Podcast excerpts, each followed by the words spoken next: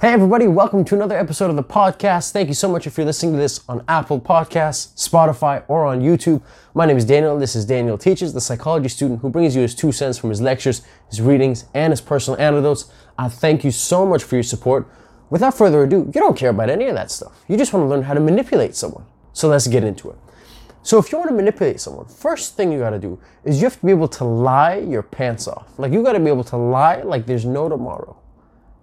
Okay, before we advance, why did you press on this video? Why did you press on this episode? What are you hoping to get out of this, right? Because if you pressed on this video going, I want to learn how to manipulate someone, we got to sit with that thought just for a second. Like, there's an ethical concern here, right? Or maybe you're just like, you know what, Daniel, I love supporting you, man. You know, you could talk about goats and I'd press play on the video. So I, I appreciate you for that. But let's, let's take a second to think about this.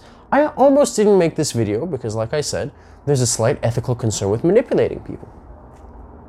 Now, this goal isn't, hey, this is how you go around and act. Actually, oh God, this might be how to manipulate people. Okay, look, what I, the aim of this video, or the aim of this audio, for listening to this as a podcast, is I want you to become more aware of what the term manipulation means. And once we can build a solid foundation of the term, then we can talk about some practical examples of manipulation.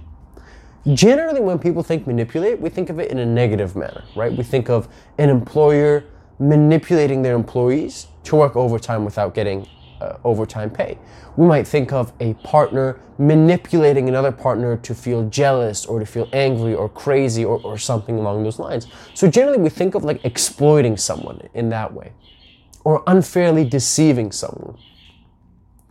However, what if I was to tell you that maybe if a girl sees a guy at a party and she tries to make the guy like her, that's manipulating. What if I wish to tell you the mom who tells her kid, hey, look, you have to do these chores, you know, otherwise you're going to end up on the naughty list and Santa won't bring you any presents? What if I told you that's manipulating? If you Google manipulate right now, you will get something along the lines of cleverly influences a person or situation. And that could be, excuse me, cleverly or unfairly influences a person or situation. You can Google it. The big part here is or, right? Because what does that mean? Because there's an or, that doesn't mean that every time you manipulate someone, it has to be unfairly necessarily. As long as it's done cleverly and you are convincing someone of something that maybe they weren't going to do before, that could be manipulation. There's a lot of content that I see on YouTube and on different blogs and whatnot where people say things like, how to, five steps to make him fall in love with you, eight steps to make him chase you. Well, what are you doing? Right? What if he doesn't like you? And what you're attempting to do is you're trying to change his feelings most of the time involuntarily to pursue you. Is that not manipulation? And even if that is manipulation, is there anything wrong with that? So is it acceptable to manipulate people? So whenever we think about convincing someone, or maybe people say, well, Daniel, that's not manipulation, that's just reasoning, you know, or that's giving advice, or that's parenting, or that's, you know, looking out for someone's best health or best circumstances. It would be manipulation if it was bad, but because it's a good thing, it's not manipulating. It's reasoning, right? You can use whatever justification you like. What's happening here is you're cleverly influencing a situation with or without the person knowing. That's what's going on. Whenever we talk about manipulation, and, and again, like my hesitation in talking about this topic is kind of like the martial arts teacher who's like, well, what if I start teaching boxing and a bunch of my students go and they start beating kids up left and right? But the hope is that you learn the art and that you learn it for yourself. You develop discipline, punctuality, maturity, respectfulness, right? I can't control what you end up doing with the knowledge that you know. I can put it out there in good faith and hope that you do with it as to the best of your ability in terms of being a good person and not being deceitful and not trying to harm people. But I don't know. I don't know you. You could do whatever you like with this knowledge. And, and that is a risk that I think we have to take in order, to, in order for knowledge to grow and to prosper. So, without further ado, how do we manipulate someone? So, now that we know that manipulation means convincing someone, right? Oftentimes in a cleverly fashion, in the sense that a person doesn't even know they're being manipulated. They don't know that they're being convinced. It's like, well, how do you go about that? The first thing that you have to realize is what makes that person tick, right? What about this is interesting for you? That's how I can further manipulate or persuade or push you or motivate you to do something that you might otherwise have not done. If I'm a swimming instructor, which, which, I, which I am, which I have been for many years, if an individual comes up to me and I noticed that they're very interested on technique, like for example, people always think, oh, swimming lessons are for kids. No, not at all. I've done many private lessons with adults, 30s, 40s, 50s. The oldest guy I've ever taught was 75 years old. God bless him. He was great for his age. And if a person came to me and I could understand that they were really big on technique, I would orient the swimming lesson in such a way that it would cater to them. So I'd say, hey man, you should definitely sign up for lessons. It's great. We can really focus on technique. We can focus on making sure everything is exactly as it should be, exactly as Red Cross outlines it. Every move is perfect. Everything is crisp.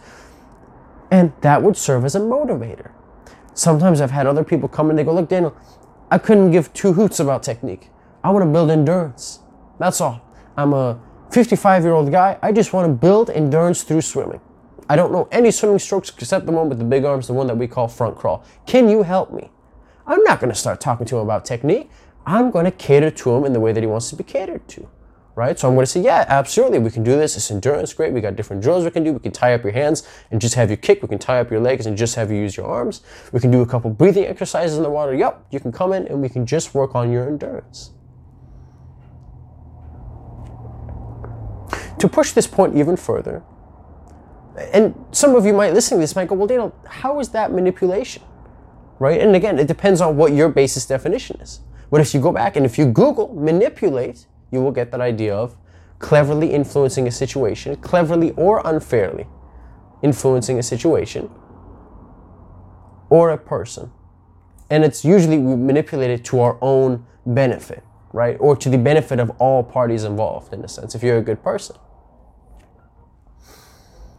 Another thing that you see a lot is in sales. There's a lot of manipulation. When my father and I went to go buy a car, the individual was, when he was speaking to my father, he was talking a lot about the safety features and saving money on, on insurance and finance and this and that. And then when it came to talking to me, the first thing that he said was he kind of grinned at me and he said, he said, Do you know what I like about this car? And I said, What? He goes, it's, it's, it doesn't feel like an old car. You know, it feels new, it feels slick, it feels modern. It's got that young guy look to it. You know what I mean? And I knew exactly what he was doing, right? If I'm a 20 year old guy, maybe safety isn't my biggest concern, right? If my parents are paying for the car, maybe, you know, paying for insurance isn't my biggest concern if it's not coming out of my pocket. So he assumed that the reason that the, one of the biggest things that stands out to a young man is social status and wanting to look cool in front of the girls. So that's why talking to my dad was one thing, but talking to me was all about the body and how it looks, and it looks cool. It doesn't look like an old man's car. It looks like a young guy's car. Those are almost his exact words. And I kind of nodded. I said, "Yeah, man, for sure. I, I know what you mean." So it's you find a way to cater your advice specifically to the individual, right? Whether they know or don't know what's going on. So then you take a step forward and you go, "Well, how can I make a person like me?" Well, look I would argue that you can't force anyone to do anything, right? There's no way that I could ever say something, look, you use this trick, it's gonna make people fall in love with you.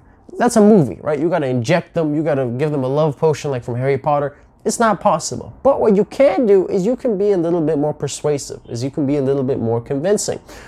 In the branch of psychology, there's an area known as impression management. I mean, this is a really micro branch. And in impression management, there's several different things that you can do to better your impression and make sure that people like you. And there are two, two things I want to bring up. One of them is self-promotion, and you can Google these. One of them is ingration. I hope I'm, I'm pronouncing that right. It's like I-N-G-R-A-I-T, ingray. Okay, just write it the way that I'm, I'm pronouncing it, ingration. I'm pretty sure that that's how you pronounce it. But this is what they mean. Ingration essentially means that you want to win someone over, you want to make someone like you by doing things. such as complimenting them, such as showing interest in the things that they're interested in, or doing favors for them, and appearing relatively charming, humorous, and easygoing around them. Right? So, one of the easiest things that you could do is if you're with someone, you compliment something that they do or something that they're wearing. Hey, that's a cool scarf. Hey, I noticed you're on the rowing team. Wow, that's very impressive. I can only imagine the, the muscles that it takes, especially in the back and in the shoulders. That's awesome. If it's a small favor, you're pouring yourself a glass of water, pour them a glass of water. So, what are you interested in again? marine biology? I don't know anything about marine biology. What makes you fascinated in that subject? Right? And if you generally do those things, they can help you with your impression management. The second one is self promotion. Self promotion is when we demonstrate our skills in front of other people, in front of an audience. Let's say you're a great public speaker. Let's say you're a humorous person. Let's say you've got an exquisite amount of knowledge on trees or geology or chess or the climate, whatever it may be. You want to make sure that you demonstrate your knowledge in front of them. So if you're a funny person, you look to your left, you notice that they're looking at you, then you tell a joke to your friends, but you tell it loudly so they can hear it as well. It's the classic, you know, dude at a party who sees like a piano and he's like, hey, you know, do you mind if I try playing the piano? And then he goes in front of everyone, he plays this like beautiful Mozart piece. So that's another thing you can do. So there's ingration, there's self-promotion, and there's look, whenever we want someone to like us, it's about wanting to develop a good impression, right? It's about building trust, and it's about making sure that, hey, I want you to get to know me. Because we like what's familiar to us. If you want to listen to a psychology podcast, look, there's many podcasts out there about mental health, about psychology, about this or that. But if it's someone that you know, let's say if you've been listening to me for quite some time and someone who you don't know, studies would say that on average, most people would press on the video that you already know. Now that video might be a lot better. He might be better spoken, better camera, better lights, better microphone. He might have 10 people working for him. But there's this idea of I know you, and this is this has to be like an evolutionary biology slash evolutionary psychology idea where it's I know you, so there's less danger to be around you. Right? 10,000, 11,000 years ago, when the climate stabilized, we realized, hey, we are better in packs than we are on our own. Right? We're more likely to get eaten when we're on our own. So we made these little villages, and then we started working together, and we realized that different people could specialize in different things, and what happened was, you know, when we got to know people, when we were familiar around them, then we felt comfortable, we felt safe, we felt like we could trust one another. You know, people would ration food uh, equally. We could develop under some sort of leadership, hopefully a democracy or whatever that the people intended. It was a safe space to reproduce, to have kids, so people felt generally safe. So there's always been something about familiarity that we've always liked. So now all of a sudden you have a person who I mean, if they're in a situation where you see them constantly, it's even better. If they're a classmate, if they're a coworker, studies show that it's very, very likely that the person you end up being in a relationship with, it's someone who you see all the time. It could be the barista at a coffee shop. It could be the classmate that you never talk to in your chemistry class. It could be a coworker, right? Proximity over time increases our perception of attraction for that person. One thing that my prof was saying over our online classes said, look, some people during the online classes turn their cameras on, some people have them off. She said, statistically speaking, the people who have their cameras on and people are looking at them through virtually might find them, it's very possible they'll find them more attractive when we eventually go back in person because there's that idea of familiarity. Oh, I've seen Daniel, I've seen him on video on Zoom in January. So now that we're back in class in physical I feel like I know him. I've seen him, even though we've never talked. So there, there's an interesting part in that. So it's a lot of being interested in someone. It's a lot about familiarity. It's a lot about complimenting someone. It's a lot about being genuine. But personally, I've never been a fan of the idea of making someone fall in love with you, you know, making someone like me. Because it just, it sounds, whenever in life you have to convince someone of something, I'm always a little suspicious. Look, in an interview, I get it. You got to sell yourself right? If you want to be in a relationship, I got it. You got to, you have to sell yourself. But sometimes that can be in in in an extreme manner to the point where I think you're doing more harm than more good. Right? For example, you have those people who try to convince you how rich they are online, right? That's obviously a form of manipulation. You know, hi, I'm just in my garage with my bookshelves, right? Or hey, I'm just here with my three Lamborghinis self made millionaire at the age of seven. What? Seven? Right? Is that not manipulation? And maybe they're not millionaires. Maybe they rented it. You know, maybe it's not theirs. Maybe that home isn't theirs. They didn't actually buy that house. It's someone else's house that they're living in just for the sake of, you know, doing their vlogs and telling people that it's theirs. Why? So that you go, wow, this is a self made millionaire. I'm going to buy his course. I'm going to buy his book. I'm going to pay for his coaching sessions. So it, it is based around influencing people. And it's largely around making people do something for us, for other people, for the greater good.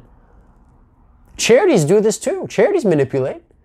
Absolutely. Look, a charity knows that a person who donated once is more likely to donate again in the future. I've donated once to, I think it was either Red Cross or uh, Children's Cancer Foundation, and they'll email me or they'll send me like a nice little letter, and it's beautifully written. You know, hey, we thank you so much, you know, that you donated. We appreciate it. And we just want to let you know that your donation did this. Now we have this many people who still need help. And if you donate just another blank, do you know how far that could go in helping all these people? It's like, well, what are you doing, right? You're, you're catering to me on an emotional level, right? Actually, both. One on a statistical level, one on an emotional level. You throw stats at someone, right? And you go, look, this car is rated four out of five stars all across the world, right? And then you also got an emotional level. Look, don't you want to feel secure in your own car? Don't you want to have a, a, feeling of reliance? You don't have to worry about the bus not showing up. You don't have to worry about your bike getting stolen. So there's two things that we usually cater to. And I'm really oversimplifying, but it's statistical analysis and it's emotions. Right? We do this in, in every part. All the time. And the hope is that you do it because you're a good person, you do it because you want the best out of people, right? You do it because you have good things in mind and not for not for darker reasons, right? Not because you want to take advantage of someone. Has there been a time recently where you felt like you manipulated someone?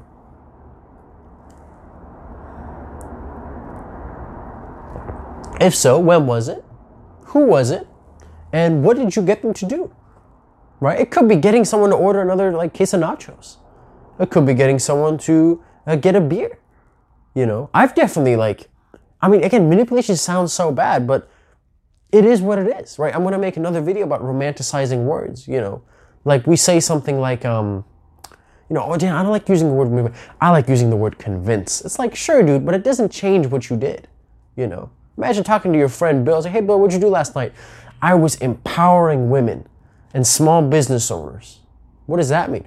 I was hiring prostitutes. Oh, oh, okay. Well, just say that then. You were hiring prostitutes, you know, uh, instead of helping, um, what do you call it? A proprietorship, women who have their own business, right? So when I want to go to a bar and let's say watch watch the fights, watch a boxing matchup or an MMA matchup, right? And my friend who's not big into it, what do I do? I go, come on, man, it'll be so much fun. You know, happy hour, beers are cheap, but they have great nachos. We get to talk, we get to catch up. There'll be pretty girls there, right? What am I doing? Is that not manipulation? Right? And, and again, it's not to take advantage of him necessarily. It's just, hey man, I think it's going to be a great time. Selfishly, will I enjoy the presence of my friend more than his absence? Absolutely. Right? And I think I think that he would enjoy it too. I genuinely would. If I didn't think he'd enjoy it, then I wouldn't invite him. Like I've been in places where a friend's like, should I come? I'm like, dude, don't come because it's like three hours long. It's not your thing. I don't want you to be bored. But if I think he's gonna like it, I will absolutely try to convince him to come. So is manipulation a bad thing? Right? It depends on how you think of it. And manipulate people to do what? I, personally think it's a little bit too black and white. I think it's a little bit too dualistic, too simplistic.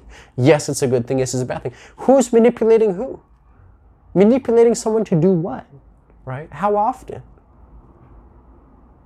Right? Here's another manipulation. There was this girl, and I've shared this story before, who at just a little after midnight, she would get a call as she's lying in bed with her boyfriend. She'd pick up her phone, go to another room, she'd start talking loudly. And she starts saying things like, hey, look, I'm so happy to hear from you. I missed you, but please don't call again. My boyfriend's getting suspicious. She puts down the phone, she comes back, and the boyfriend's like, who is it? And she'd say, it's no one. It's nobody. Right? Well, Obviously, the boyfriend started getting jealous and he started getting suspicious. But here's the thing it was literally nobody. What this young girl had done is she put an alarm at like 12:30 a.m., not p.m. a.m., like just a little bit after midnight, but the alarm had the same sound as a ringtone. So when the alarm goes off, you can't differentiate if it's the alarm or the ringtone if you don't see the screen of the phone. She immediately picks it up. She goes into a room and this girl starts talking to herself.